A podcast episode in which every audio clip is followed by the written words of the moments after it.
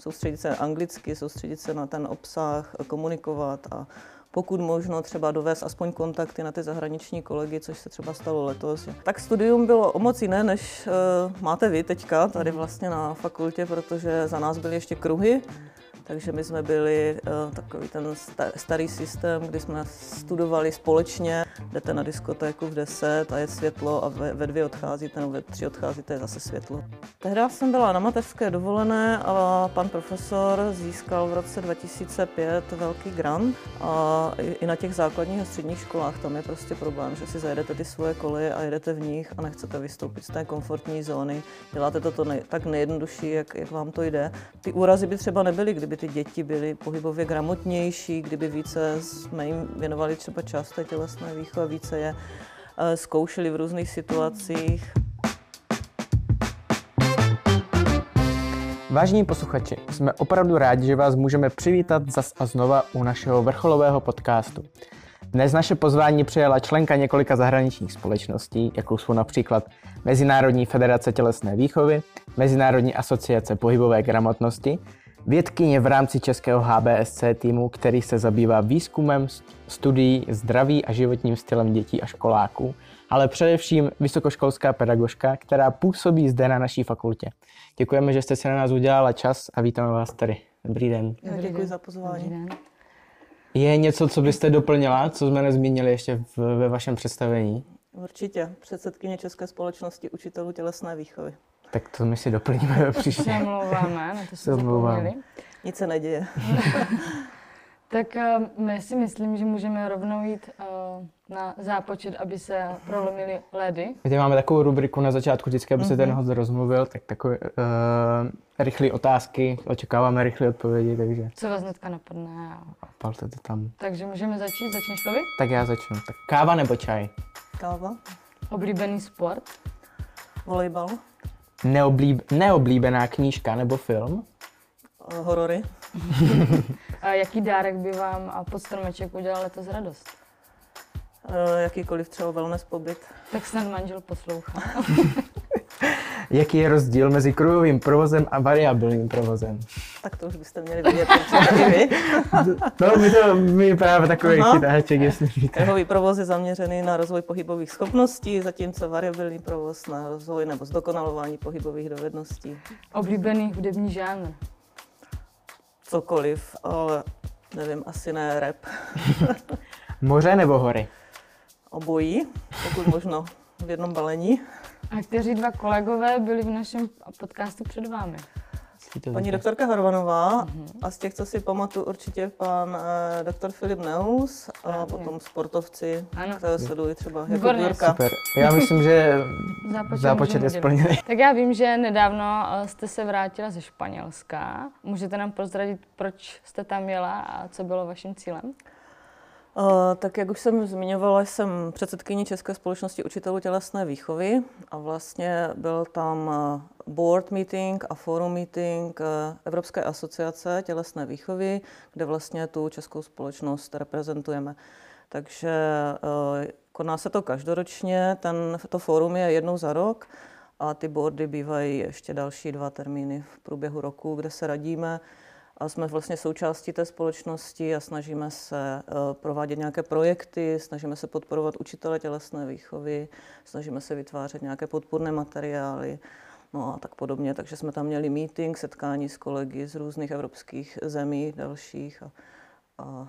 Jak, če- jak často se koná takovýhle akce? Ten board, jak jsem říkala, bývá většinou jeden v zimě, jeden na jaře a potom bývá to fórum, které je s tím boardem spojený a to fórum bývá různě. Takže po dvouleté vlastně odmlce jsme mm-hmm. byli konečně face to face ve Španělsku a předtím před dvěma lety naposledy na Krétě. V Málí, to jsou takže... pěkné akce docela. Uh, jsou, ale jenom abyste si nemysleli, že, že my se tam jezdíme rekreovat, tak to určitě není. My jednáme od rána do večera, soboty, neděle, jo, takže... Minimálně hezké prostředí. To určitě, to určitě, ale je to opravdu náročné jednak soustředit se anglicky, soustředit se na ten obsah, komunikovat a pokud možno třeba dovést aspoň kontakty na ty zahraniční kolegy, což se třeba stalo letos, že že aspoň předám nějaké kontakty zahraničnímu oddělení a oni potom můžou v rámci teaching weeku oslovit tady ty potenciální uh, přijíždějící učitele, mm-hmm. kte- kteří můžou obohatit naše studenty. Zase.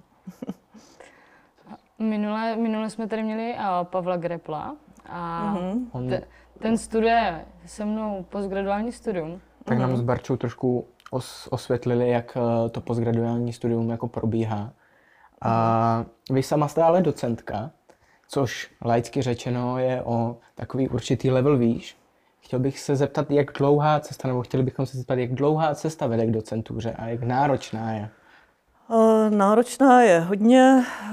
Prvotně je určitě ten doktorát, to znamená, v mém případě to byly čtyři roky vlastně prezenčního studia u pana profesora Fremla jako školitele. Posléze následovala nějaká pauza z rodinných důvodů a byla jsem, jakoby, učila jsem na střední odborné škole, takže abych získala nějaké zkušenosti. No a potom jsou tam podmínky pro, ten, pro tu docenturu, určitá, určitý počet publikací, určitý počet odučených předmětů, výstupy na konferencích, zahraniční pobyty, stáže, takže až se tady tohle všechno nazbírá, tak člověk může uvažovat o tom, že podá vlastně žádost o docenturu a, a podstoupí to habilitační řízení jako takové. A míříte ještě někam výš? Tak to se uvidí, no. Teďka další podmínkou je odvedení doktorandů, takže o to se snažím. Bohužel mám už jenom jednu doktorandku, ale uvidíme, jak se to povede, no. Takže, takže... Tam to, je, to je podmínka? Ano, to je zase na profesuru. A je tam i počet určitých doktorandů? Odvedení, no, minimálně, nevím, jestli jednoho nebo více, prostě vytváření si takového toho podhoubí, ta, těch následovníků vlastně v té dané profesi. Tak držíme palce. Tématu. Držíme palce. Děkuji. A vzpomenete si ještě vůbec na nějaké začátky akademické? Obecně, jak jste začínala, možná, když to vezmeme úplně od začátku studium a potom postupně akademické začátky, jak na to vzpomínáte? Tak studium bylo o moc jiné, než máte vy teďka tady vlastně na fakultě, protože za nás byly ještě kruhy. Takže my jsme byli uh, takový ten star, starý systém, kdy jsme studovali společně a navštěvovali jsme ty přednášky a cvičení společně, takže jsme měli víc kontaktů mezi sebou. Uh, v rámci studia jsem byla uh, půl roku ve Švédsku na zahraničí, to se předvoj toho, co teďka nazýváte Erasmus a mm-hmm. mobility v zahraničí, takže minimálně tam jsem získala zkušenosti, když ne v oboru, ale v oblasti mezinárodního marketingu a nějakých dalších předmětů, které byly v angličtině vyučovány. Bylo to na severu Švédska, takže úžasná zkušenost, když tam přijedete v lednu a v deset hodin se teprve rozednívá a ve dvě už se stmívá a v podstatě můžete žít v depresi první dva, tři měsíce, než se to úplně obrátí a jdete na diskotéku v deset a je světlo a ve, ve dvě odcházíte nebo ve tři odcházíte, je zase světlo, takže... Takže v tomto pohledu to bylo bezpečné. No, a... no já vím, že teda zrovna tyhle severské země jsou jako proslulé tím, že tam je docela vysoká, uh, jako vysoké procento sebevražd kvůli tomu, jaký jsou tam jako dlouhé tmy, takže jako nevím, jestli to je úplně bezpečný, ale... To nevím, to jsem nesledovala. V rámci psychického zdraví nějakého. Ale je to prostě přizpůsobit se, mm. adaptovat se na ty podmínky, takže adaptovat vystoupení... se na studium vůbec jako mm. takové, takže bylo určitě to něco vystoupení jiného. Z nějaké komfortní určitě, zóny. Určitě, určitě. Tak to, než jste stihla zvyknout, tak jste jela zase zpátky. Přesně no. Tak, ale já jsem pokračovala do Anglie, takže já jsem zase půl takže roku strávila v Anglii. Tam to zase pršelo. Tam to bylo trošku jiné, tam to bylo au pair, mm-hmm. klasicky, to už nebylo studium, takže zase zdokonala v angličtině a, a udělání zkoušek cambridgeských a tak, tak tím pádem jsem vlastně přerušila na rok a ukončila jsem studium ne za pět, ale za šest let, což bylo povoleno. No a pak jsem i hned nastoupila na doktorát díky panu docentu Mazalovi, který mě vedl na diplomovou práci a přehodil mě na pana profesora Fremla a tam jsem teda absolvovala ten doktorát. První tři roky prezenčně, potom už to dokončení už bylo distanční. No. Takže jste toho zažila už dost, procestovala taky dost? Dá se říct.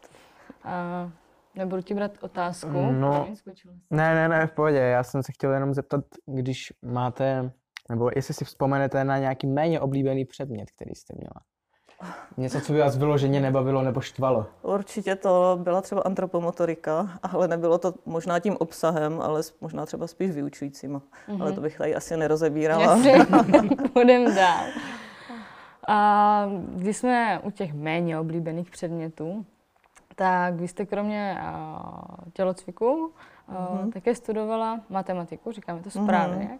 a se zaměřením na střední školy. Tak i tam byla nějaká zkušenost, učila jste vyloženě na střední škole? Učila jsem na střední škole, ale nebylo to, nebylo to gymnázium, byla to střední odborná škola, takže ta matematika se tam spíše učila takové ty, dá se říct, základy pro to, mm-hmm. co, co by... co by člověk potřeboval pro, pro tu budoucnost. Byla to veřejnosprávní škola, takže spíš taková ta matematika praktická. Mm-hmm.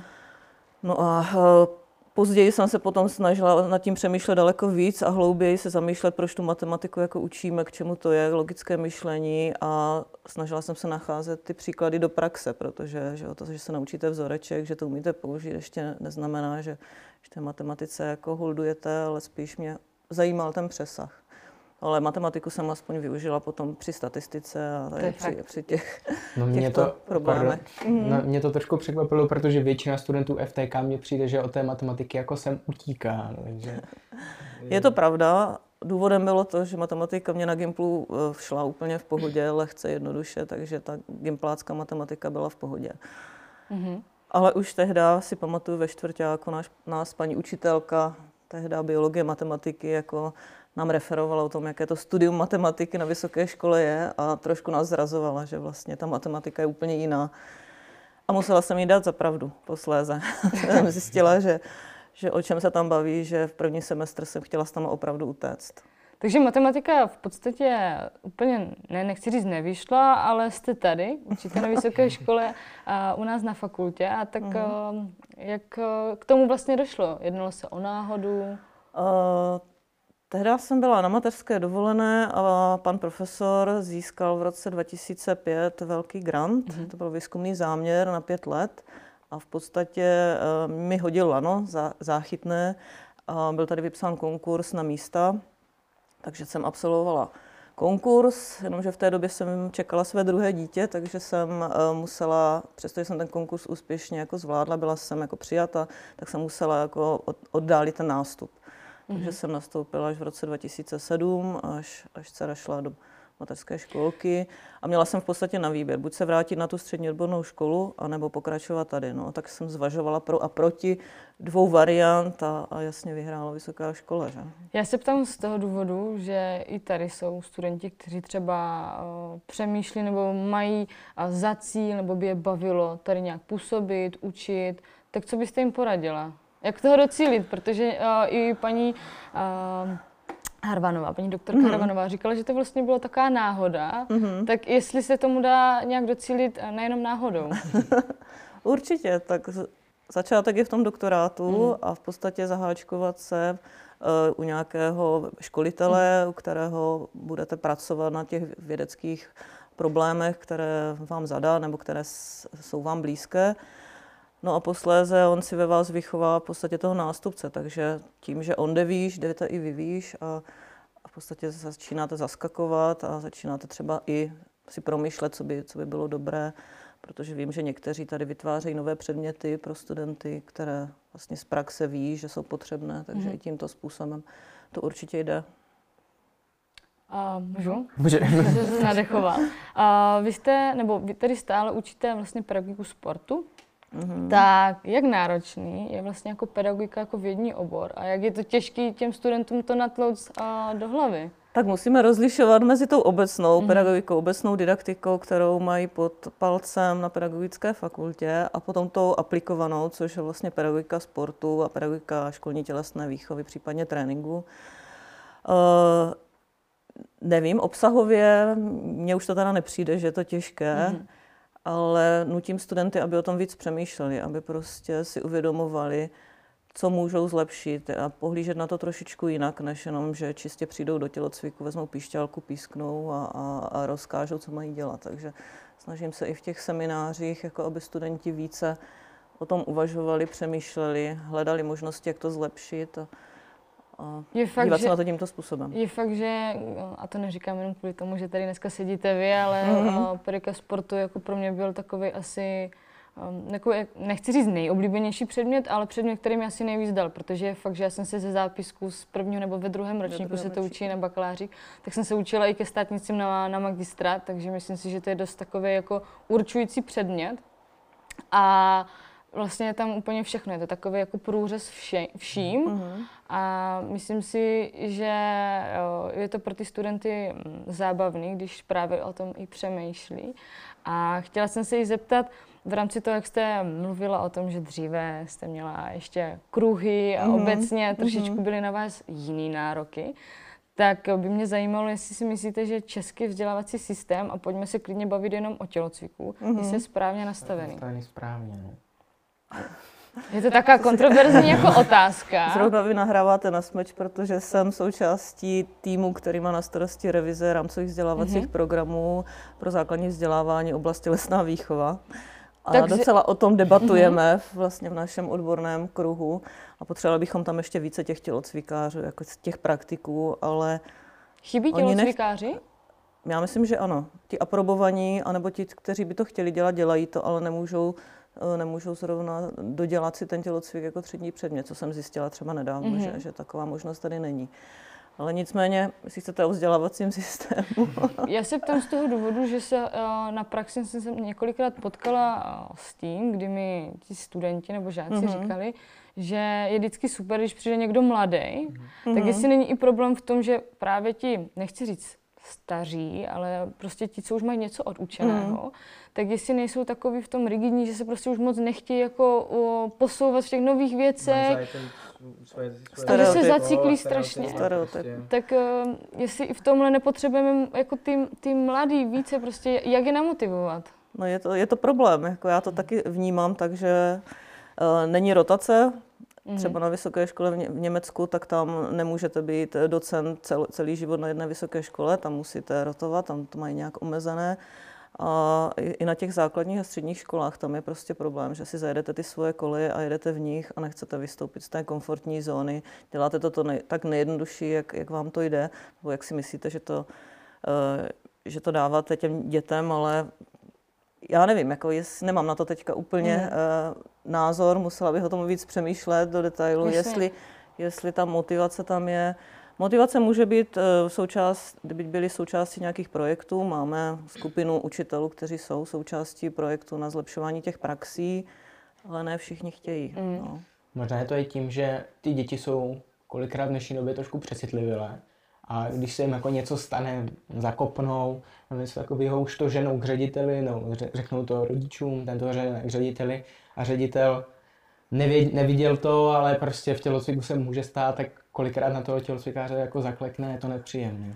Takže jestli, jestli... Je to prostě pozice ředitele, no. Je to hmm. velice složitá práce.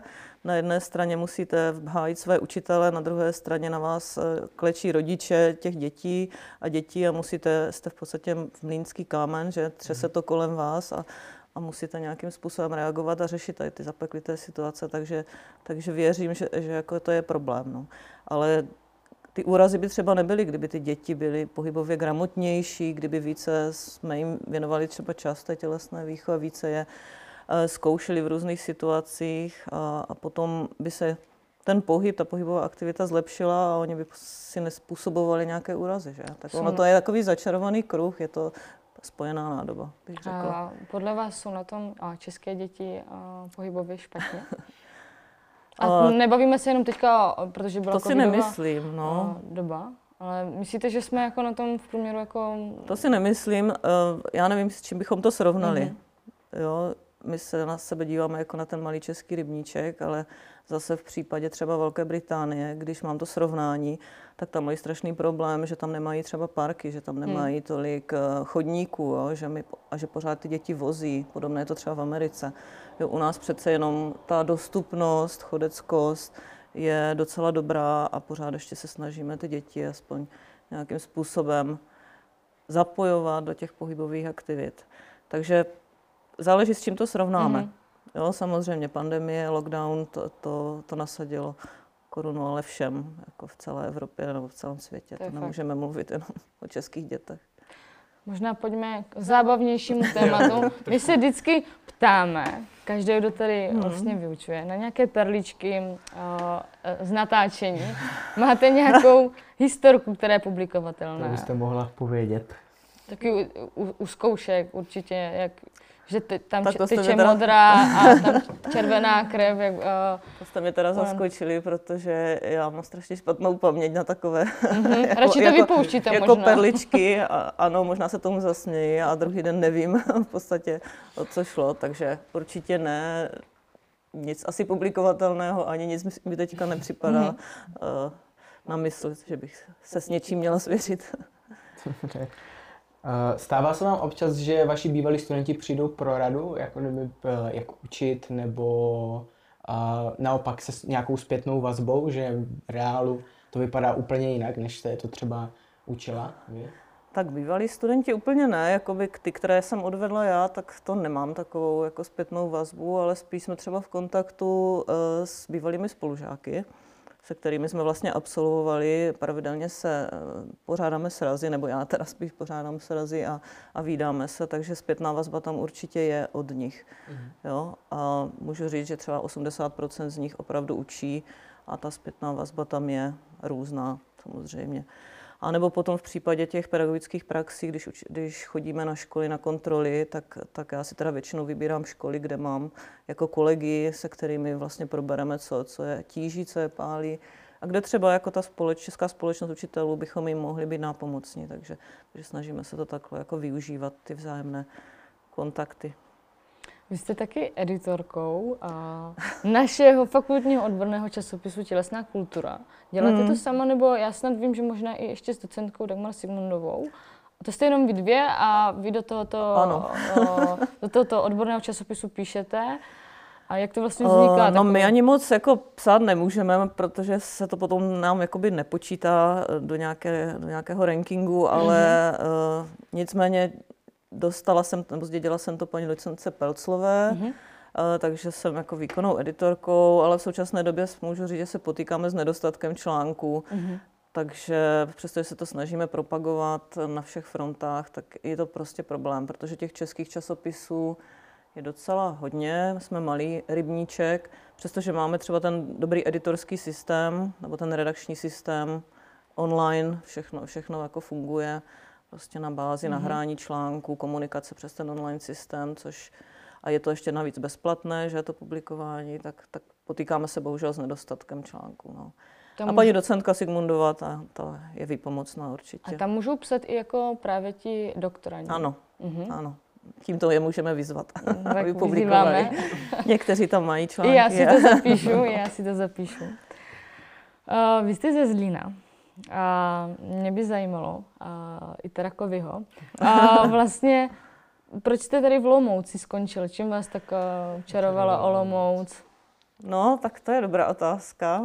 Tak v podstatě škola, to znamená, že jsem ukončila fakultu, dodělala jsem si doktorát a pak jsme vlastně s mým tehdejším přítelem, nynějším manželem, jako hledali, kam se upíchnout, uplatnit, no a zůstali jsme tady jakoby v Olomouci, takže jsme se usadili, no a potom byla ta udička zpátky na fakultu a už, mm-hmm. to bylo, už to bylo jasné, nebyl důvod se někam jinam přesouvat.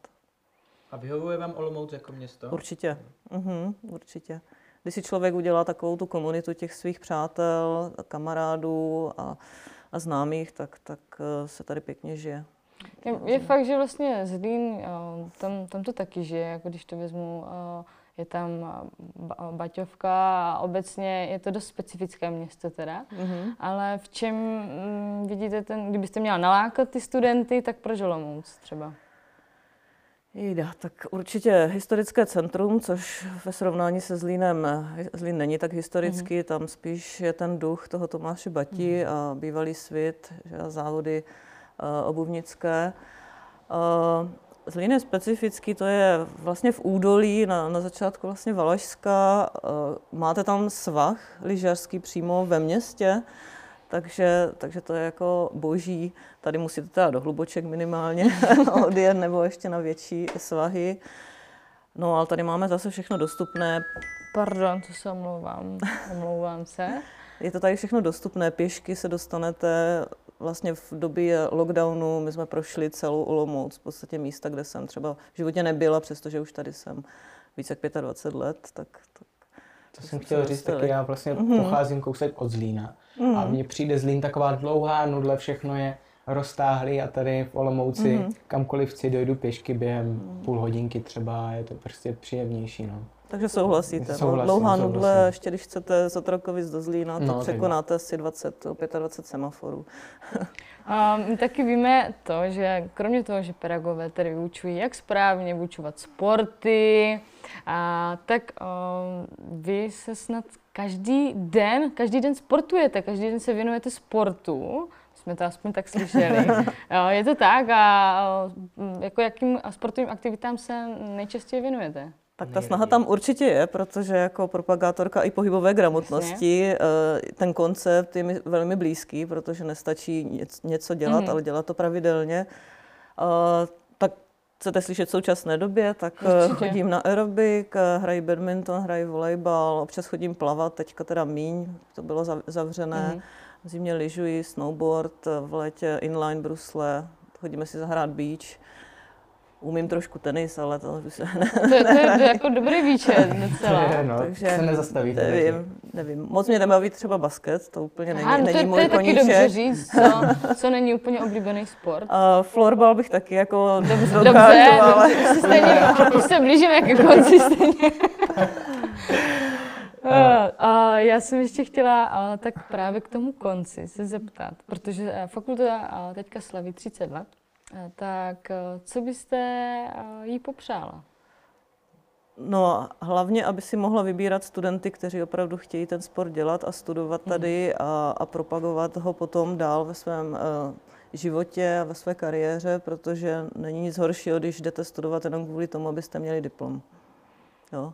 A takový odpad tady kolikrát bývá, nechci jako nikomu sahat do svědomí, ale nicméně tohle bych přála fakultě a určitě spoustu úspěšných projektů, spoustu úspěšných vědeckých výstupů a tím pádem i těch studentů, kteří by tady chtěli být s námi.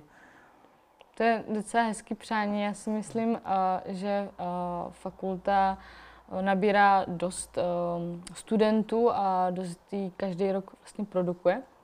A já ji taky přeju, aby i vy, jako potom člověk, které, který nás učí, abyste byla s náma spokojená a neměla moc velkou práci. Kovy, máš nějakou otázku nakonec, kterou jsem ti snad nesebrala ne, tentokrát? Ne, já si myslím, že jsme vlastně výčet těch, výčet těch mm-hmm. otázek vyčerpali. A my jsme vám chtěli moc poděkovat za to, že jste si dneska udělala čas, přišla k nám do podcastu a přejeme vám hodně úspěchů vaší, ve vaší akademické Děkuji. cestě. Nejenom tam samozřejmě. A přejeme vám také, ať se zdravá a ať nám se vyhýbá všechno špatné. Takže děkujeme moc krát. Mm-hmm. Děkuji vám.